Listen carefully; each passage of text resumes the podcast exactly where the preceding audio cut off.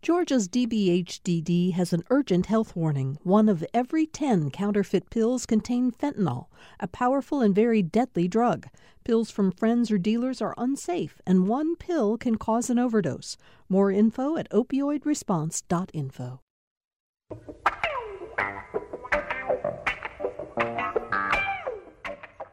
Welcome to Political Rewind. Thanks for being with us today. If you're listening in real time, you're back to the real world, aren't you? Thanksgiving is over. The work week started uh, again today uh, for uh, most of us. Uh, we have plenty to keep you uh, uh, interested, I think, on today's show to wake you up if you've been feeling a little tired and worn out from all the Thanksgiving activities. I wanted to uh, let me introduce our panel and then tell you a quick story. Uh, Heath Garrett's here because he joins us uh, on Mondays. He's a Republican strategist, an advisor to Johnny Isakson, um, and it, he's his primary. I always say he's your kind of primary guy. Yeah, uh, no question about it. I've been with him now for 27 years in different capacities, chief of staff and political advisor. So yeah, yeah. we're going to talk about great statesman. We're going to talk about him uh, a little later, later in the show, as a matter of fact. Um, uh, Charles Cook, Chuck Cook is here. He's one of uh, the most prominent immigration attorneys in uh, uh, the Southeast. Chuck, what I started to say a minute ago is we planned this show with you uh, a week or so ago. Mm-hmm. I invited you. I said, you know, we've been uh, focusing on election news for so long, and a lot's been happening on the immigration front. Can we put you into the mix?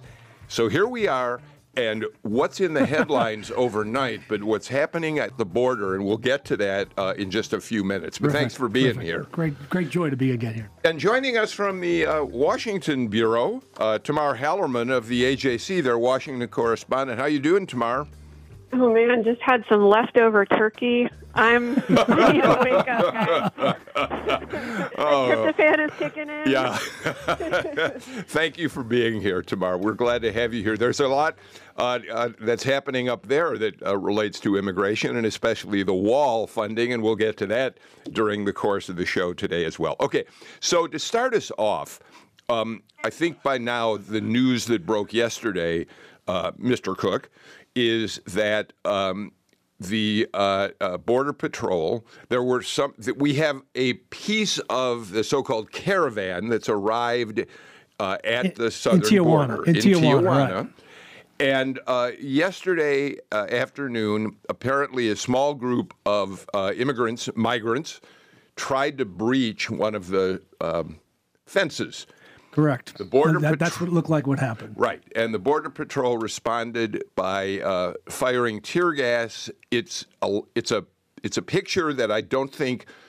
Uh, I don't know what the word is. I guess I think people are going to have mixed reactions to it, of course. But to see mothers and young children kind of fleeing from tear gas uh, was a hard way to start the day today. It's uh, it's a, it's a very third worldy look um, uh, to see something like that. Um, to think that uh, the Border Patrol was concerned um, enough to send tear gas uh, sends an interesting message. Uh, why did they rush the border? I think that's really the question you have to ask. Why rush the border? Uh, don't we have a process in place to handle people who come to the border and ask for asylum? And yeah, we've actually had that process for I don't know, about 50 years. Uh, the problem today, though, is that the Trump administration has limited the processing of people who apply for asylum at, at border ports of entry to 100 a day. Uh, saying, oh, we can't handle any more than that.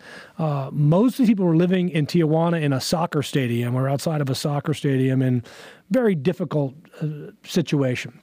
Uh, and I, it seems that some of some of them, not all of them, because there appear to be two or three thousand there, uh, a few hundred apparently got tired of waiting and decided to rush towards the border.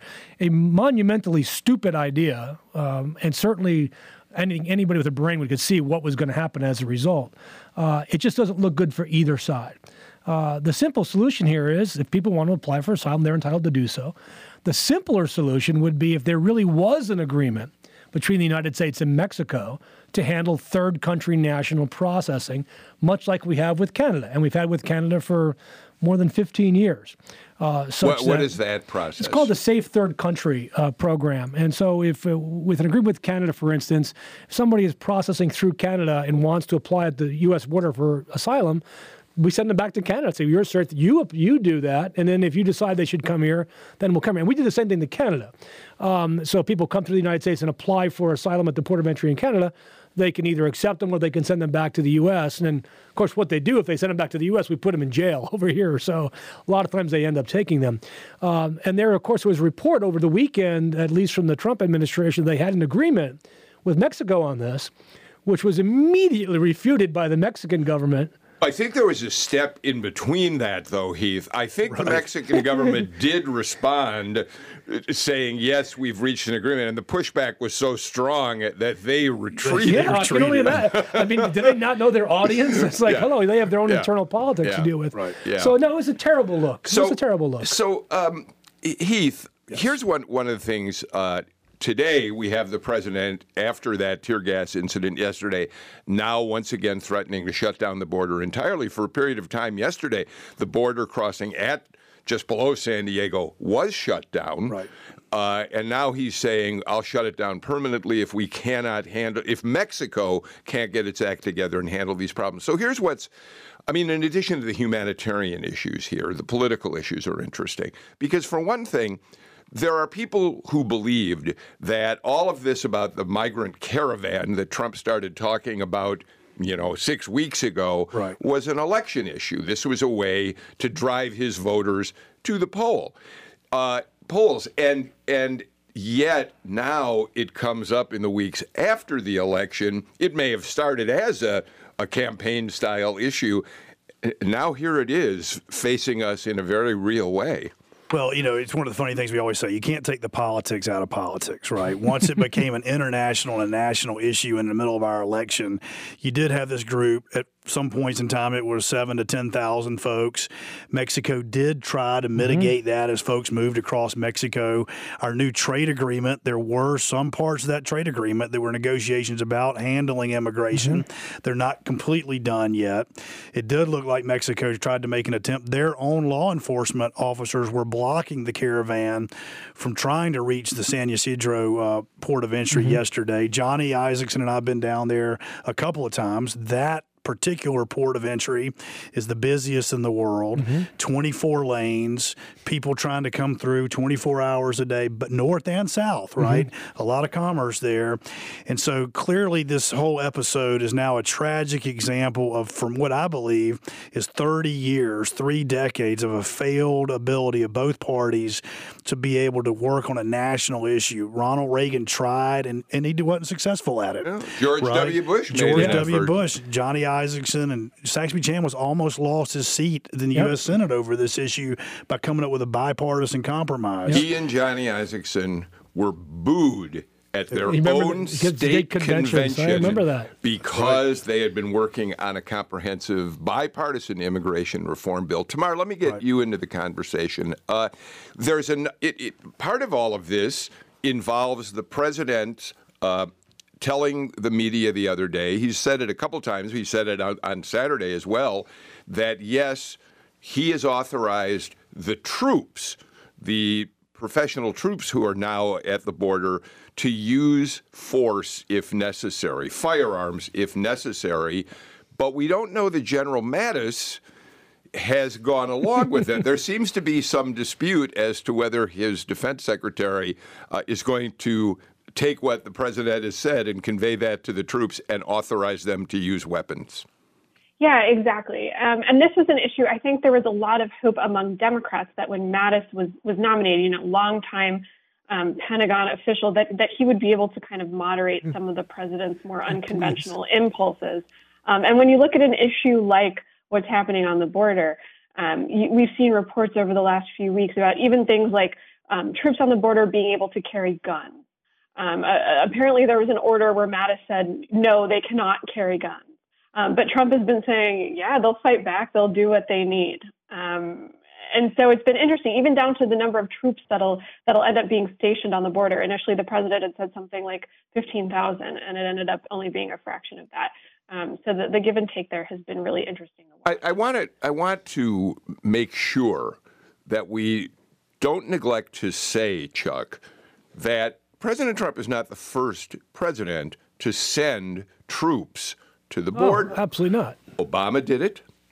Uh, I think George W. Bush also authorized American troops to go to the border, not the Border Patrol, not ICE, but actual. But let's talk about what they soldiers. really did. I mean, what do they really do at the border? They have no authority under the Posse Comitatus Act to enforce federal immigration law. What's they the can't. Posse Comitatus Act? So passed by U.S. Congress a very long time ago that said the U.S. military cannot be used for domestic law enforcement All right, purposes. thank you. Period. I mean, and the president cannot change that. End of story. Uh, but where are the but, but I say this because it's easy to just attack President Trump oh, Sure and is. say, "How dare he No, send he's not the only one troops," who's done this. When other presidents have done it too. No, and, Go ahead. and the reason they, they in the past they have sent troops is to support the border patrol, which is exactly what they're doing here.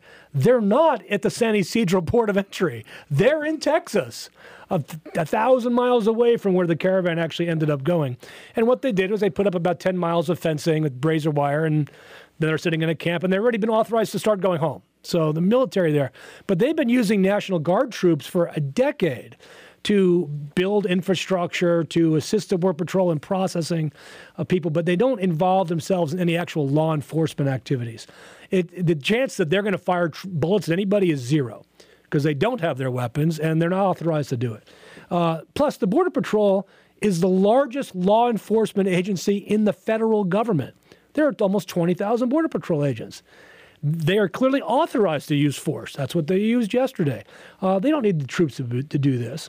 Uh, I think the Border Patrol is more than capable of handling a few hundred asylum seekers at the port of entry. They've been doing this for, for 30 years. So, so Tamar, uh, I know that we've had a, a holiday vacation going on, but I think members are starting to trickle back in this afternoon. Are they starting to come back in? Are they back in session tomorrow? Senate's in today, House is in tomorrow. Okay, so uh, Uh, you you should start hearing response at some point to the tear gas incident, to the president suggesting he'll shut down the border. Is that beginning to bubble up at all yet? And who's talking about it? Not among our guys. I, I haven't seen much, but I can already tell you how people are going to react. The Democrats, there's going to be a ton of outrage, as we've seen with, with pretty much any everything when it comes to this president. And then Republicans, there's going to be a lot of sidestepping. They're, they're completely aware that a lot of members of their base are strongly supportive of the president, and they don't want to be seen as, um, you know, impeding or, or criticizing in any way. You might see some talk about the humanitarian aspect of all of this. Um, Johnny Isakson has has um, you know during this family separations crisis, for example, expressed alarm at the situation, but at the same time was very careful not to criticize what the president was doing. Um, so we could see some of that from some Republicans, but otherwise, I think they'll want to steer clear of all of this. Heath, uh, what does this do in terms of public perception? We, we know that when the border separations took place, there were many, many people across party lines who were um, outraged, uh, distressed by seeing families broken up. Right. When you see, as a Republican, when you see images of these terrible pictures of mothers fleeing from the tear gas with their children, how, how do you think Republicans need to deal with this? They are supportive of President Trump for the most part. No, I think look, this is this puts the Republicans in a they've got a very fine line they have to walk. Right when you see these the image, whether it's family separation issue, which I think is different from what we have at the border today, but they are visual images. Um, you- you're going to have Republicans react saying, "Look, from a public policy standpoint, they're going to continue to support." Creating greater security at the border, right? I don't think it's helpful to Democrats or Republicans to have thousands of people encamped just south of our border. It does look and conjures up third world type imagery. And in reality, you know, Mexico's a much better country uh, economically because of what we're doing in trade than it looks like now. So I think they got a fine line of of being humanitarian and focusing on this is a this is going to be a human tragedy. There's just no way about it. You've already got thousands of people there. You've got questions of how many more people are going to be incentivized to follow in their footsteps and come to the border, or how many people are going to be deterred. Either way, uh, so they got, but they they need to be careful in how they deal with Trump because he is very popular within the Republican base. But you, I've, I've said this before on the show, you can call balls and strikes here, right? You can say that we got to find a humanitarian solution with Mexico to deal with asylum seekers in a process that is orderly, and and you know what I do think could be happening happening here politically, Bill. This is an opportunity for the Johnny Isaksons and the David Perdue's of the world who have slightly different approaches, but they want to solve the problem. Can they call on some kind of this would be a great opportunity for the new Democratic House, mm-hmm. along with a president who likes to negotiate? Is he trying to create or or or use this crisis, which it is, right? And can we ever, can we actually move some bipartisan legislation in the new Congress? I, I, don't know the answer to that question yet, but I think you're going to see a lot of Republicans trying to say we've got so, to try to solve yeah, it. Yeah, Tamara, I'm wondering about this. We are now a couple weeks past the midterms. We know that the, the, the, the Senate is safe for Republicans, but the House has had as many as 40 seats we think now could be turned over. We've seen a certain weakness among the Republican base, and I can't help but wonder are we going to see a somewhat different approach from Republicans, particularly in the House, but for that matter, with a David Perdue who's going to have to face reelection in just two years? Is this one of those moments when we might see Republicans on the Hill being a, a, little bit more willing to speak their minds, or are we going to fall right back into the uh, uh, situation in which people are afraid of Trump and don't want to speak out at all? I think it's going to be a little more of the latter because, you know, it's DC. There's always another election around the corner. And people are already starting to think about the 2020 presidential race when, when Trump is going to be on the ballot and control of Congress is going to be, uh, of the Senate for sure, will, will be up for grabs as well. Um, so people are really going to be freaked out about getting out in front of it. And, and look, it's Congress. They really need something to kind of force their hand when it comes to big issues like this. Um, we thought that would be last year, or I guess earlier this year, when, when the president moved to end the, the DACA program, and, and they couldn't come to an agreement. So I'm really skeptical um, that they'll be able to do much of anything. House Democrats are super empowered now that they have the House majority. Um, they're not going to give anything up without a huge concession from Trump when it when it comes to something like the Dreamers or a DACA solution. You know, the- and I think Oh, go ahead. Yeah, the pressure on Democrats, though, is huge. This is immigration is one of the top three issues in this election. If they don't move some bill quickly, uh, what you're going to start seeing are protests against, Dem- against, Democratic leadership all over the country, much like you saw against Obama in 2012 when he's running for reelection. That's the level of pressure Democrats have. So I think they're going to move something. If it's just DACA, if it's something to do with TPS, the, the easy, the low, what I would call the low hanging fruit, they have to do something right. on this. I would love, I want to get into all of that because that will lead us into a discussion about the wall funding uh, with the president claiming that in 11, I think they have 11 days to pass uh, uh, uh, their budget bill. Uh, the president says he'll shut down at least a partial shutdown of government if he doesn't get some wall funding. But let's hold on to that for just a second because I want to go back to the kind of issue-oriented uh, uh, aspects of this, Chuck, mm-hmm. that you started us off on. Number one, you said that Canada and the United States have a much different system for uh, allowing immigrants to pass come into either country. Mm-hmm. What did you call it again? It's called the Safe Third Country Agreement. Why don't we have a Safe Third Country Agreement with Mexico? it, it isn't. You know, it's interesting. It, it's President Trump who's saying this is Mexico's to deal with. He they have to figure well, out how to. I will tell you this. initially why we didn't have one is because Mexico wasn't a safe third country. Uh, the idea that Mexico was a safe place for migrants to be was not true. Um, we know that uh, the migrants that come from Central America through through Mexico frequently are robbed. Women are frequently raped. Uh, it's it's not a safe place in some respects. At the same time, Mexico has changed a great deal over the last 12 to 15 years. So I think the timing is actually ideal for President Trump to get this agreement. Plus, with a new president coming in, who is who's far left as far as Mexican politics are concerned, who may be willing to do something about this.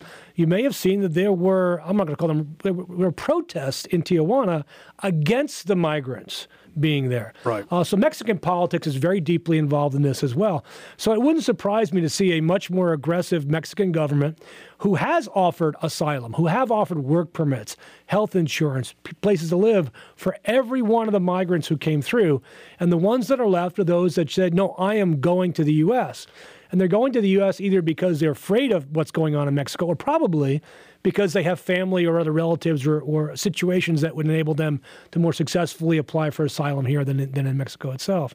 But what, what this is is a unique opportunity that I think Trump is, is faced with the new government to actually change the nature of the immigration relationship with Mexico because we no longer have Mexicans coming here in any numbers at all.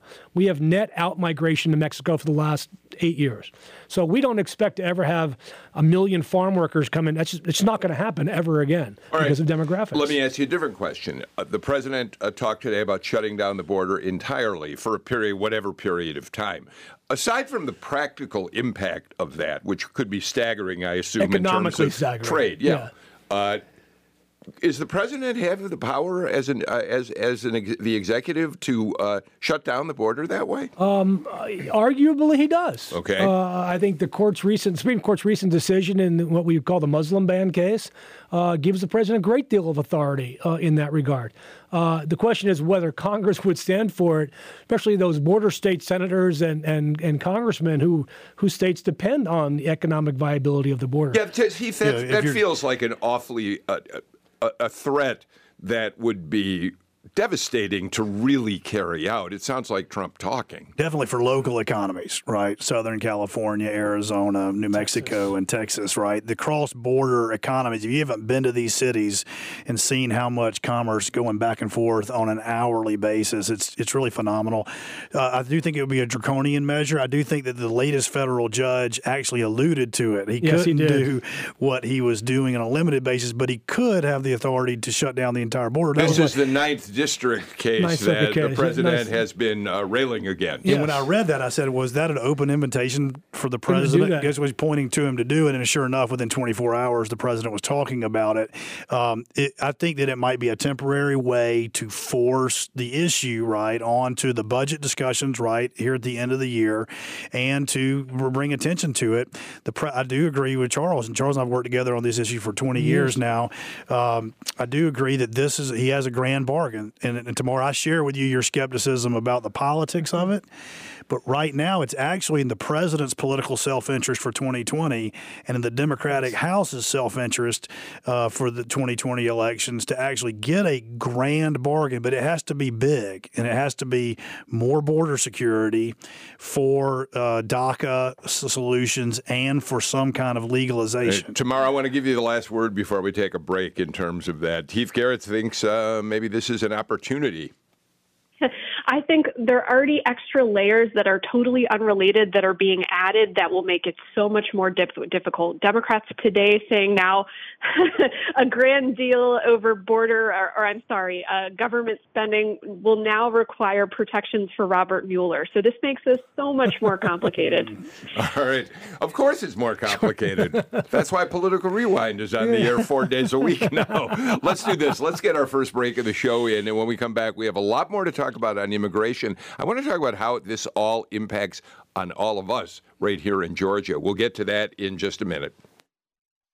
Giving Tuesday is coming up. It's a day when people all over the world come together to give back. I'm David Greene. You listen to public radio for reporting that you trust, journalism that is available to everyone in your community. And when you donate to this station on Giving Tuesday, you can be proud knowing you're supporting a service that makes a difference.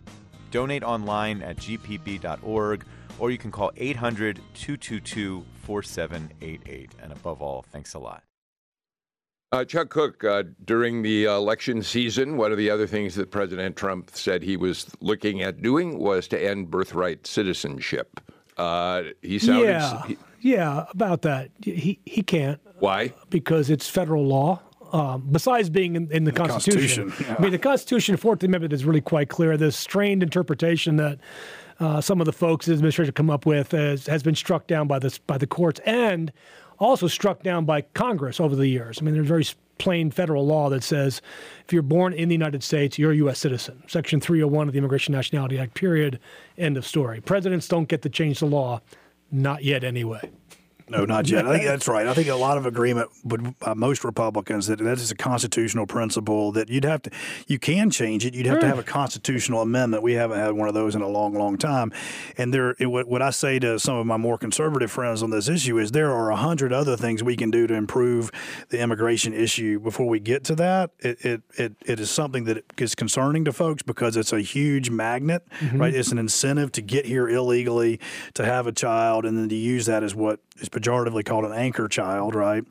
For 31 years in the future for you to get citizenship, Get yeah. citizenship, but it, you know, so I think that there's a, a, a lot of other things that can be done, but I don't think that's going to get changed. Um, but it is definitely uh, as good But this could rhetoric. be part of something, you know, much broader. I, don't, I personally think birthright citizenship is an important function uh, of being an American. Uh, you're tied to the land. That's the whole theory. You're tied to the land, and it's a very ancient principle. Our, a lot of our allies in Europe follow the same principle. Yeah, the president has there. on a number of occasions said we're the only country that grants birthright citizenship. I think there are about 60 that do, Yeah, that's actually. kind of inaccurate. The countries that don't are countries like Saudi Arabia, uh, Iran, uh, much of the Middle East. Uh, so you're not a citizen if you're born there, which ends up creating a lot of stateless people, which is not good for the, uh, the overall worldwide All right. uh, situation. and Bill, I do believe if we had a better system, right? If we had a better system, you wouldn't hear anybody talking about birthright. Yeah, I- I, exactly want to talk Right. about Exactly that. Right. I'd like to talk about that better system in a minute. Uh, but Tamar, the other thing that's left hanging in the fire is DACA. The uh, Koch brothers uh, apparently are now looking at uh, pressuring Congress to do something about protecting uh, DACA rights. And uh, we don't know how far that's going to get with the new Congress tomorrow. Yeah. Um, Yeah. We really don't. Well, they're trying to get they're trying to get Ryan to do that right now in the lame duck session. Uh, Yeah. And keep in mind, there there were clearly the votes to, to push that through uh, in the last during this last session. Uh, but Trump upended that by saying, "Oh, by the way, yes, that's good, but I also want you to end legal immigration as we know it." Okay. Um, Go so- ahead. Finish yeah, that. that's what made it hard. I mean, that's why that threw the whole bargain off, and it's also the problem of going after the low-hanging fruit. If you do the easy stuff, it means you're never going to get to the hard, stuff, and we have to get to the hard stuff. All right. Another one of the hard things tomorrow is the president shutting, threatening to shut down, at least a partial shutdown of the government if he does not get his wall funding, at least a big piece of it.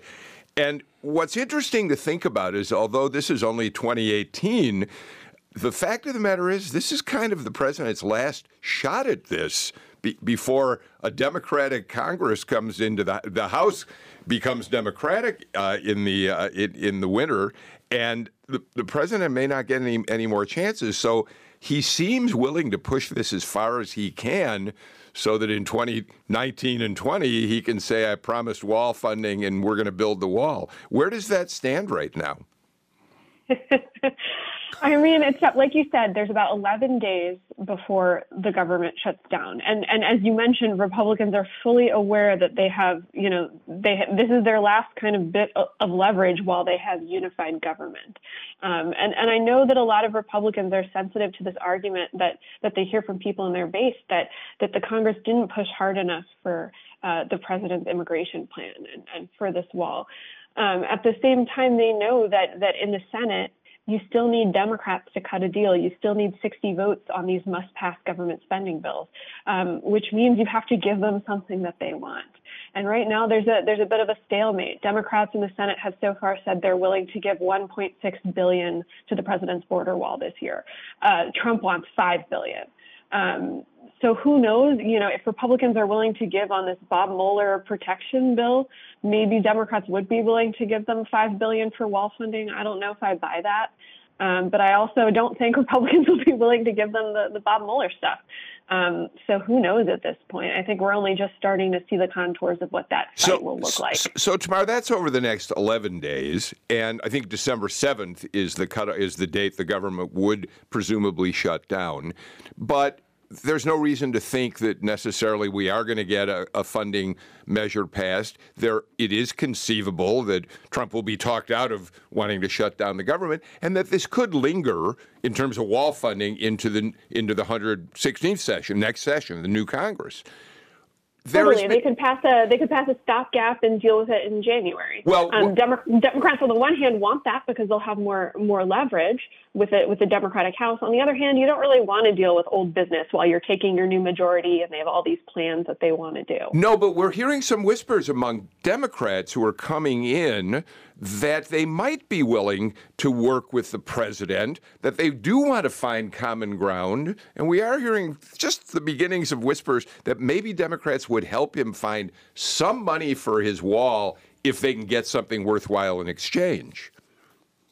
Yeah, it could be possible, but um, you know, the, the pull of the holidays is such that, that I don't think anybody wants to stay any longer to actually to actually make an agreement. You know, people's mm. lives want them back at, at home, and and I don't think necessarily people want to have this big long fraught fight. Like you mentioned, there are all these liberals who want a, a, big, huge agreement with DACA. I don't know if the president's willing to give them that right out the bat. There are a lot of Republicans that that don't want to budge either. Um, so who knows at this point? Well, and Bill, you've got the situation right where Republicans do control the House and the Senate for a few more weeks. Any Republican funding priorities they need to get the deal done before mm-hmm. they leave because when they come back, those aren't their priorities are not going to be because all appropriations in begin in the House, yep, right? Exactly. And so there's this counter pressure. The president's talking about a big international national issue, and Republicans in the House are saying we got one more shot to get criminal justice reform and some funding priorities done here, and and it's going to be really interesting to watch how those tectonic plates uh, rub up against each other. I, I, why isn't the money coming from Mexico? I thought money was going to come from Mexico to pay for the wall. Yeah. Okay. All right. Where's that money? I, I, get it. That was a little cynical response there. All right. So let me ask a, a question, and, and you know, you two especially, Tamar. Tamar's just a youngster compared to the years that both you, of, there's a lot of gray hair in this Chuck, room here in the studio, have worked on immigration matters. Why we've we've talked about this in passing uh, in the last half hour. What happened? There were real efforts to pass comprehensive immigration reform. We mentioned that. The President Reagan worked on that issue.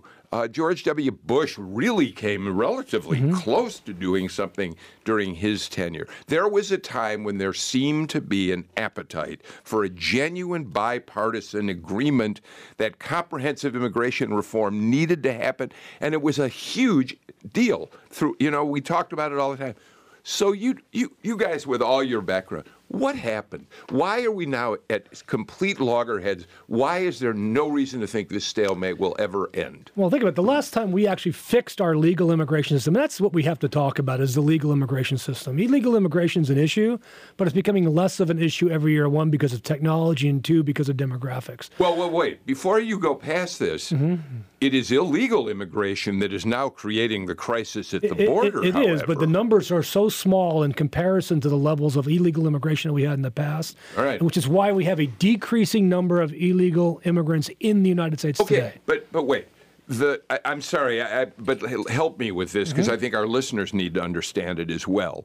When I talk about comprehensive immigration reform, one of the things we talk about is a path to Let's call not, it legality. If not citizenship, right? Legal status. Hmm. Yes, you've come into the country illegally. Yes, you're one of 11 plus million people. We are going to find a way for you to be able to stay here legally and contribute to our economy, to right. society. So and, that was always a big issue. Yeah, but that's and, the easy issue. That actually is the easy issue. okay. no, it is the easy issue because it's so easy to do. What you don't have is the agreement to do it among those that are elected in Congress. If 75% of Americans support the idea of a path to legality of some kind, well, then why don't 75% of Congress? Well, because Congress doesn't actually represent the American citizenship. It represents small portions of the American citizenship. Uh, but the, the, George H.W. Bush was the last president to fix the legal immigration system. In 1990, we, the system we have today was created in 1990, and it was a bipartisan effort. It was a terrific effort, and frankly, it's a pretty good immigration system. But unfortunately, it's based in a pre-tech economy. It's not the economy we have today. Therefore, it doesn't reflect the re- realistic needs that we have as a society in 2018.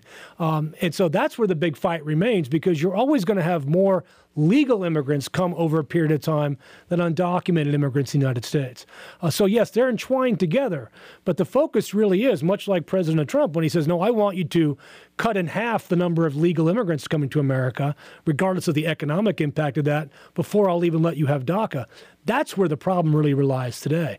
But it's a problem that's fixable. I mean, there are there are bills out there from both sides that would fix it. okay, this. but then that's my question, Heath. Right, if it's fixable, why have we got? Is it Heath will tell you simply?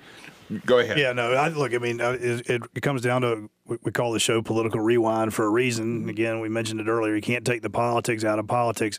Over the last two decades, uh, when, every time there's been an opportunity for comprehensive uh, immigration reform, both legally and dealing with illegal immigration, both parties at different times have gone to their base and said, wait, we're going to wait till the next election, use this issue as a wedge issue, thinking that they were going to benefit from it. Let me give you an example. In 2007, Johnny Isakson and Saxby Chambliss put forward the most comprehensive border security first bill.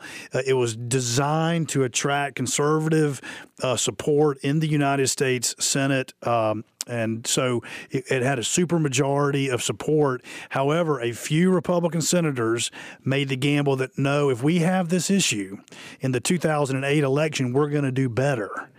Boy, that was a bad gamble. That was a bad gamble. Matter of fact, it backfired. Obama became president, Mm-hmm. and we got wiped out in the United States Senate elections that year because the Democrats actually used it as a wedge issue. Mm-hmm. So the next two attempts, our Democratic friends said, Whoa, we don't want this issue solved. We're going to be able to use it to beat the living daylights out of our Republicans.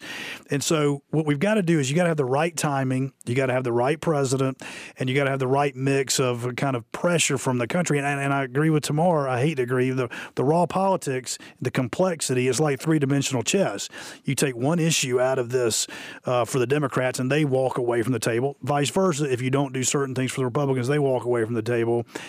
Uh, like I said, there might be three months in this new Congress, right, where if Trump wants to do the art of the deal and, and salvage his presidency and help his Democratic friends, th- it might be there, but it's it, it's just raw politics, and both parties have you. It, the timing's just been wrong every time we've had So a major wh- bill. wh- while we're talking about fixing legal immigration, Tamar, we know that David Perdue, Senator David Perdue, and, and Senator Tom Cotton uh, worked together, two Republicans, of course, so it's a Republican bill, to really support the president's policy, the proposed policy, which is to limit legal immigration to make it a little bit more difficult for people to come into the country legally. And that measure for quite some time was getting a lot of attention. It seemed to have a certain amount of momentum, certainly among Republicans. I heard nothing about it for quite a while. What's going on there, Tamar? Yeah, I mean, efforts really froze. Um, you know, for a while, I, Trump kind of surprised the Democrats when he came forward and said, "Hey, I'll give you guys, you know, I'll legalize it with something like 1.8 million Dreamers." Chuck, I think my Yep. number is correct. That's right. We'll, we'll, we'll make them citizens. Um, but you have to basically accept all of the changes in the the Cotton. Perdue bill, um, which are pretty huge changes to the legal immigration system. Um, you're talking about slashing the number of refugees being admitted into the U.S. by something like 50%. Also cutting the number of legal refugee, or sorry, legal migrants by something like 50% as well. So I think that was just too much for a lot of Democrats to swallow. It was also Um, one too much oh, for go ahead. Republicans to swallow because there are zero co-sponsors of that bill a year and a half later. Tamar, did you want to fish out with that there? Well, I wanted to build off something that, that Heath mentioned b- before. He was talking about how he sees a, a window of only a few months for uh, people in Congress to kind of get their act together on this issue. I think another problem that's just going to make it so much tougher is just the overall gridlock that we see on Capitol Hill when it comes to any issue. And I think the problem is that there's been such a bottleneck when it comes to legislating of any kind. And, and so when there is a big moment, a big opening for some sort of big legislative bargain or some sort of must pass spending bill like the one that's coming next week, it just puts immense pressure on it. Because all of a sudden, everybody who's been denied all their chances to legislate on every issue under the sun, they're like, ooh, the window's cracked open. Let me shove my issue through on that on Yeah. that as well. And it just, you know, it, the burden is just often way too much. Let's do this. Let's get another break in. And when we come back, I want to do one last uh, uh, short uh, uh, talking point about immigration. We I promised it and we didn't get to it, and that's where how's this affecting us here in Georgia? Mm-hmm. And then we're going to move on to a few other uh, issues that are in the news right now. We'll do that with uh, Tamar Hallerman from the AJC Washington Bureau, Republican strategist Heath Garrett, and immigration attorney Charles Cook after this. On the next Fresh Air, breakthroughs in our understanding of the immune system and how the body fights disease and heals itself or attacks itself, and how stress, sleep, and state of mind figure into the immune system's functioning. We talk with Daniel M. Davis, author of The Beautiful Cure. He's a professor of immunology at the University of Manchester in the UK. Join us. This afternoon at 3 on GPB and GPBnews.org. Giving Tuesday is coming up, a day for giving back. I'm Rachel Martin, and when you donate to public radio, you can hear your gift being put to use.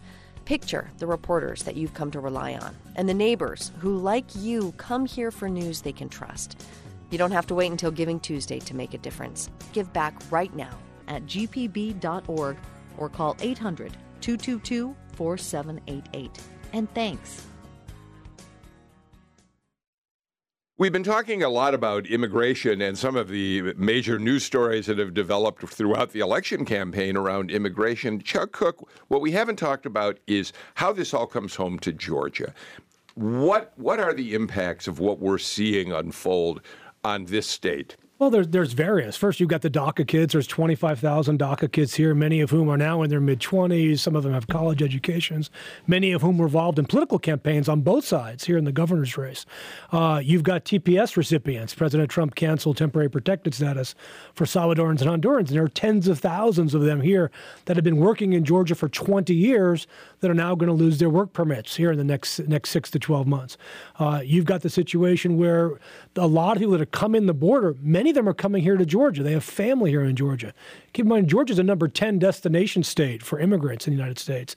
And there are large Salvadoran, Honduran, and Nicaraguan populations here in Georgia. So you see a lot of that here, which is a result, our immigration courts are massively backlogged. And then, of course, you have an extraordinary economy. Uh, agriculture is growing, uh, manufacturing is growing, service is growing, and we're simply not either educating enough people or getting enough American citizens in here to those jobs. You have a continuing demand in the growing restaurant sector and the agricultural sector and other service sectors.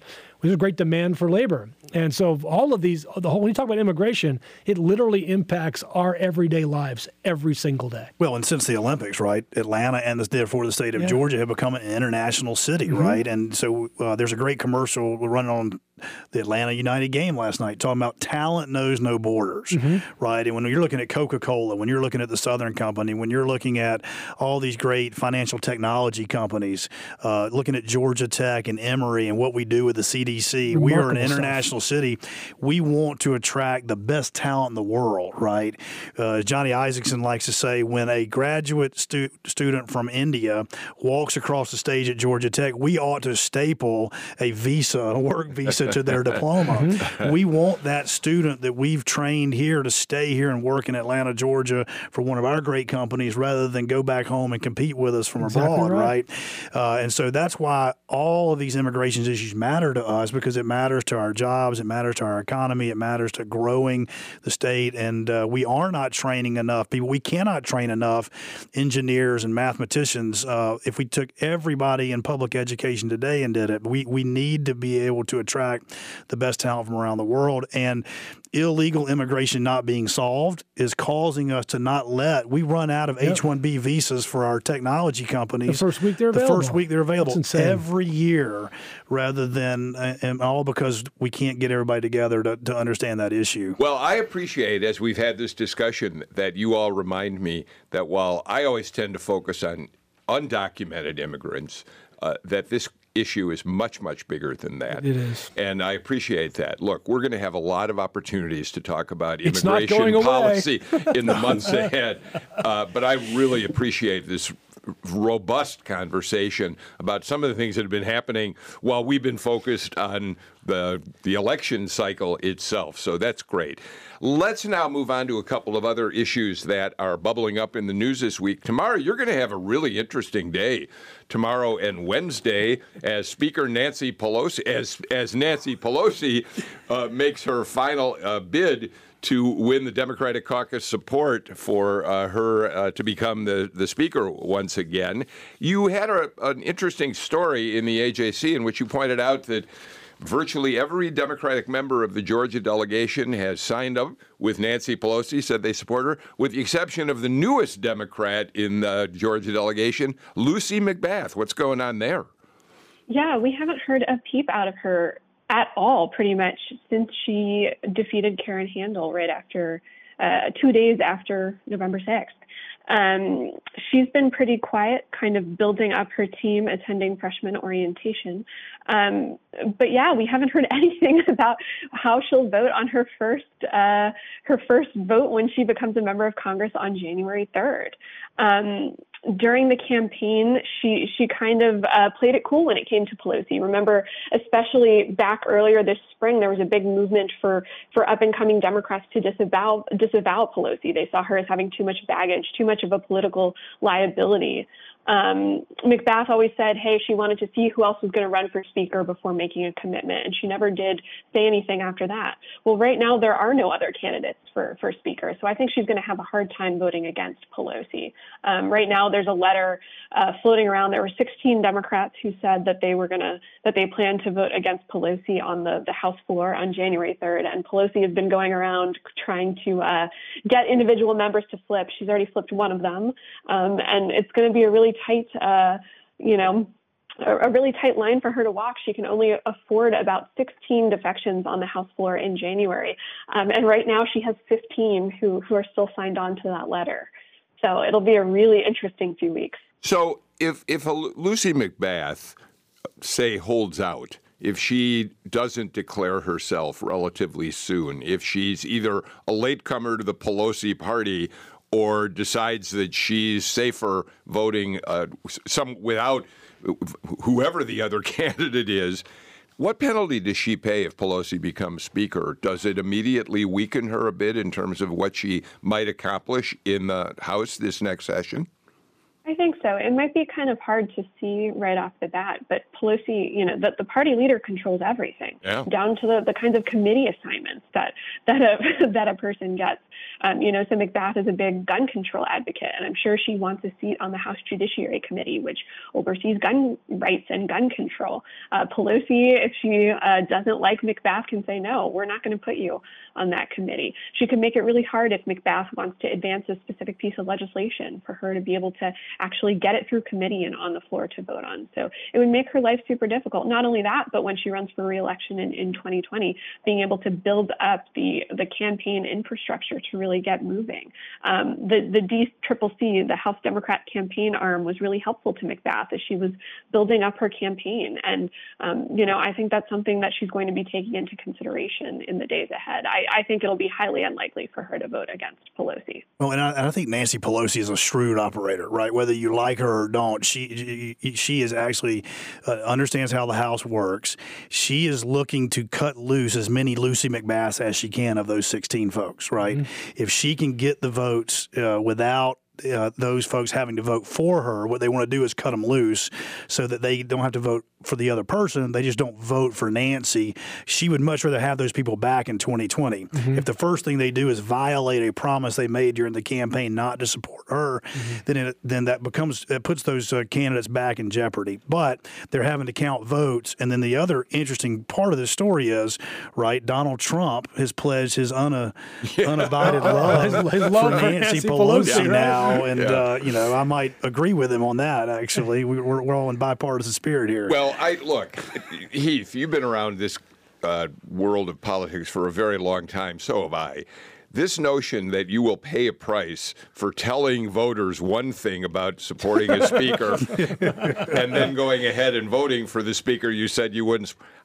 It strikes me it is really not something that's going to cause them enormous problems two years down the line. Yes, Not it's in most an places, issue. but a couple of you know, Well, six maybe in district in Georgia, you might be I right. think that could be But, a know, problem. but, but like All right. Lucy, she- Lucy didn't pledge not to vote for her. Lucy never said anything about it during her. She's my congresswoman. I was looking what was her position. She never said a word about this. All right, so, uh, we'll watch. Am I right though? There is a caucus vote this week, right? Isn't that right? Um, Yes, there is. tomorrow? It's, Yeah. Okay. Okay. Closed door, a closed door vote. Right, Um, right. But I think it'll be very hard for McBath to vote against Yeah. Pelosi. And she's created room for herself so that, you know, she can still vote for her if she wants or doesn't, or not vote for her if she doesn't want to. All right, let me, while we're talking about uh, up there in the northern suburbs of metro Atlanta, we, uh, while we were gone for the holiday, uh, Carolyn Bourdeaux conceded that Rob Woodall, after the recount of the district's votes, was uh, Woodall was the victory, won by just over 400 votes. And not only did he win re-election tomorrow, but on the same day, at the same moment that he accepted victory, the Democrats put the biggest, fattest target on his back of almost any other member in Congress. Oh yeah, this is a district that he won. You know, ever since he came to Congress in 2010, he's been winning by more than 20 percentage points every year. This wasn't even, this was barely a blip on the radar this year. They thought, oh, it would be nice if we could compete here one day, but the party really didn't. The Democratic Party really didn't spend any money in Georgia 7 this year. So the fact that Bourdeaux came that close within 433 votes. Um, I promise you, there will be a, a lot more money in Wood- Woodall attention didn't spend any money either. Yeah, Woodall didn't spend anything. Bourdeaux, of course, was uh, became sort of well known because she had awesome fundraising powers. It turned out she raised a ton of money. ton of money. So Heath, uh, between now and 2020, uh, the Republican legislature at the state capitol could easily look up to the seventh district and see whether or not there's a way to redraw that district so that it uh, perhaps Forsyth County is a bigger part of the district. I haven't looked at the maps. Maybe there's no way you can do it. And the question is whether Woodall will even run again. But if there's ever an opportunity for gerrymandering, this would be it. This is the this is a subject case, right? I could see the sixth and the seventh district Yeah. changing, uh, doing it that way. And the other thing we got to look at: Stacey Abrams overperformed Hillary Clinton all over the state of Georgia and in the sixth and seventh district. Brian Kemp and we, as all Republicans, underperformed Donald Trump's numbers, not and Johnny Isakson's numbers from 2016. Republicans, some Republicans sat on their hands, not thinking that those two seats could get law could be lost. Uh, one was and one almost was. And of course, Rob Woodall did not run a race. Uh, he didn't raise a lot of money. Television went up four days before the election, which was too late. Uh, so it's going to both of those districts are going to be in full campaign mode starting again yesterday, as far as I know. exactly right. You know. All right. Um, we are just about out of time. At, at the very top of the show, I mentioned that we were going to talk about an interesting lawsuit that's been filed in the lieutenant governor's election. The outcome of that election, there's a, uh, a, a voting rights organization who contends in a lawsuit they filed that there may have been problems with the machines because there was an undercount in that particular race far greater than any other race on the ballot. We're not going to have a chance to get to that today, but you know what?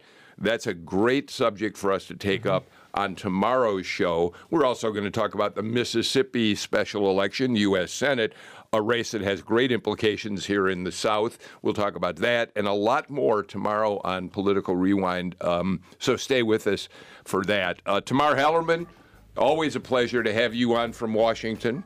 Uh, Chuck Cook, thank you for being here. And Heath Garrett, a pleasure to be with you today as well. Thank you all for listening to uh, Rewind today. We're reading some of your comments on Facebook Live. Thanks for an engaged conversation on Facebook. See you all tomorrow again at 2 o'clock.